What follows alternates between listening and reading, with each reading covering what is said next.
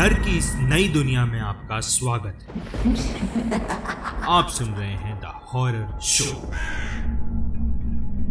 पिछले एपिसोड में आपने सुना, फिरोज को मुंबई में एक नौकरी मिल गई थी और वो वहाँ खुश भी था। लेकिन वो हादसों या फिरोज की माने तो उन प्रैंक से वो थोड़ा डिस्टर्ब था। एक दिन रात में सिगरेट पीते टाइम उसके कलीग ने उसे सामने वाली बिल्डिंग में हुए हादसे के बारे में बताया। और फिरोज ने मन बना लिया था उस बिल्डिंग में जाने का। बिल्डिंग में जाने के बाद उसने वहाँ कुछ खौफनाक हादसों का सामना किया, जिसकी वजह से वो डरकर बिल्डिंग से भागते हुए बाहर आया और रोड क्रॉस करते टाइम तेज स्पीड से ट्रक उसके सामने से उस दिन उसकी जान कुछ मिनटों के लिए हलक में आ गई थी और न जाने वो उस ट्रक से भिड़ते भिड़ते कैसे बच गया?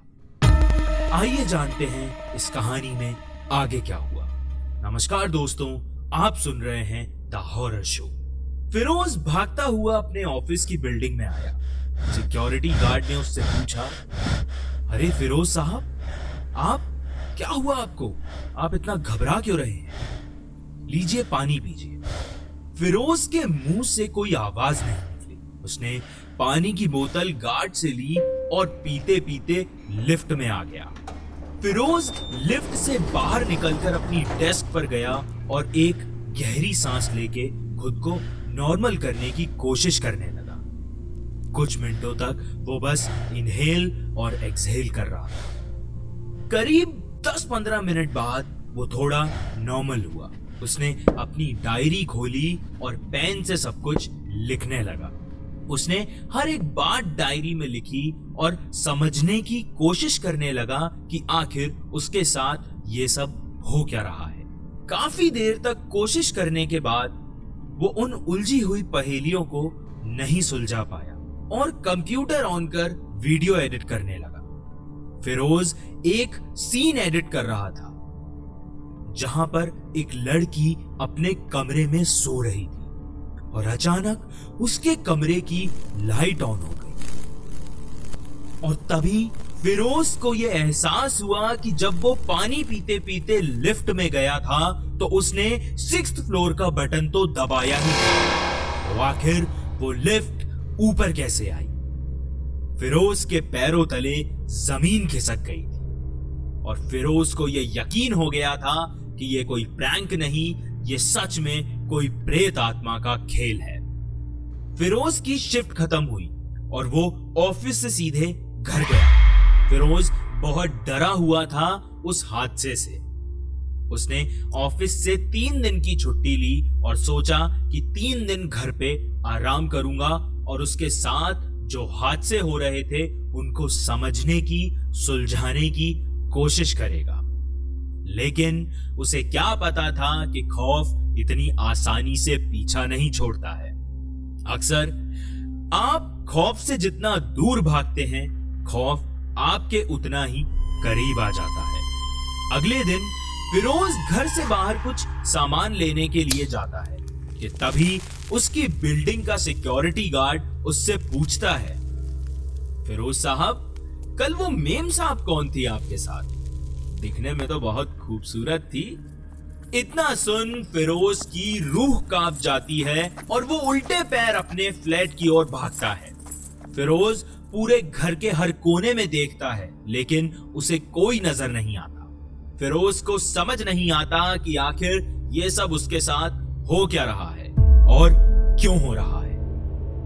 वो गार्ड को फ़ोन करके ऊपर बुलाता है और उससे पूछता है कि तू किस लड़की की बात कर रहा था? मैं कल अकेला आया था, मेरे साथ कोई नहीं था। सिक्योरिटी गार्ड फिरोज को बड़ी अजीब सी नज़रों से देखता है, लेकिन कुछ नहीं बोलता। वो सिर्फ़ उससे एक गिलास पानी माँगता है। फिरोज पानी लेने के लिए जैसे ही अपना फ्रिज खोलता है, उसकी चीख पूरी बिल्डिंग को हिला के रख वो देखता है फ्रिज में वही लड़की बैठी हुई है जो उसे ऑफ़िस के सामने वाली बिल्डिंग में दिखी थी उसकी चीख सुन गार्ड अंदर जाता है और पूछता है कि साहब, क्या हुआ? आप चिल्ला क्यों रहे फिरोज के मुँह से आवाज़ नहीं निकलती है। वो बस अपनी उंगली से फ्रिज की ओर इशारा करता है। गार्ड जब फ्रिज खोल के देखता है तो उसे वहाँ कुछ नहीं दिखता। फिरोज हैरान रह जाता है कि आखिर यह मुमकिन कैसे है? उसने खुद उस लड़की को फ्रिज में मुस्कुराते हुए देखा था। फिरोज की हालत दिन प दिन बिगड़ती जा रही थी। वो रात रात भर सोता नहीं था इस डर से कि कहीं वो लड़की ना आ जाए। उसके ऑफ़िस की छुट्टियाँ भी अब खत्म होने पर आ गई थी। करीब तीन दिन बाद फिरोज अपने ऑफ़िस जाता है। फिरोज अपने उसी प्रोजेक्ट का फाइनल सीन एडिट कर रहा था। कि तभी जो लड़की उसे स्क्रीन पर नज़र आती है, वो वही लड़की होती है जो उसे बिल्डिंग और फ्रिज में दिखाई दी फिरोज की आँखें बड़ी हो जाती हैं और दिल की धड़कन, मानो उसकी रफ्तार दुगनी होने लगती है। उसे अब ये एहसास होने लगता है कि अब उसके साथ कुछ बहुत बुरा होने वाला है। फिरोज हड़बड़ाता हुआ अपने प्रोजेक्ट मैनेजर को फ़ोन करता है और उससे सारी घटनाओं के बारे में बताता है। आपको यह जानकर आश्चर्य होगा कि फिरोज का मैनेजर उसे बताता है, तुम किस कलीग की बात कर रहे हो फिरोज? नाइट शिफ्ट में पूरे ऑफ़िस में तुम्हारे अलावा कोई काम नहीं करता। और वो बिल्डिंग ये कहानी, ये सब क्या है? हमारा ऑफ़िस शुरू से ही यही है।